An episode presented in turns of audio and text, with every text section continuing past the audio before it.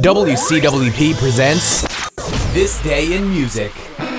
Welcome to This Day in Music, the 5th of June. Lots of really serious history on this day.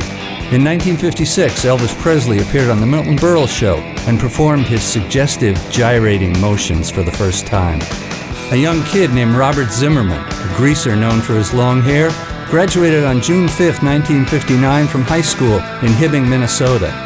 A few years later, he becomes a folk singer and changes his name to Bob Dylan. In 1971, Grand Funk Railroad beats the Beatles' 1965 Shea Stadium record gross for a concert after their manager raises prices just enough to do this.